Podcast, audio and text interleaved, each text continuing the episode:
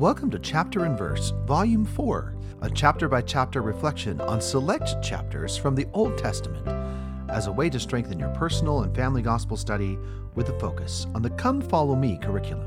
One chapter, one verse.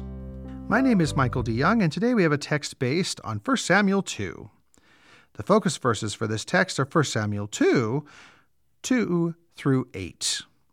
There is none holy as the Lord for there is none beside thee, neither is there any rock like our God. Talk no more so exceedingly proudly. Not, let not arrogancy come out of your mouth, for the Lord is a God of knowledge, and by him actions are weighed. The bows of the mighty men are broken, and they that stumbled are girded with strength. They that were full have hired out themselves for bread and they that were hungry ceased. So that the barren hath borne seven, and she that hath many children is waxed feeble. The Lord killeth and maketh alive, he bringeth down to the grave and bringeth up. The Lord maketh poor and maketh rich, he bringeth low and lifteth up.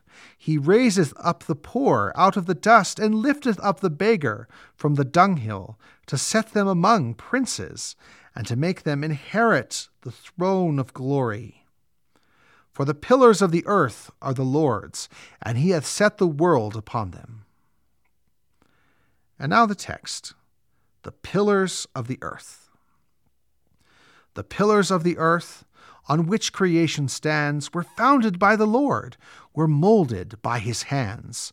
The keys of life and death are his, as well the breath of all that is.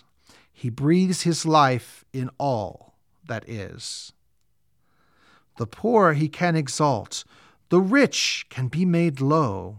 He grants the poor a crown, the haughty fall below.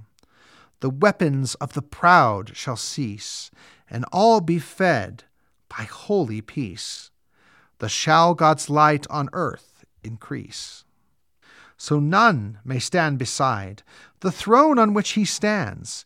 He is the firmest rock on which we base our plans. The mortal hosts before him fall and worship him, the Lord of all, who saves each one who heeds his call. Thank you for listening. If you like what you hear, please share.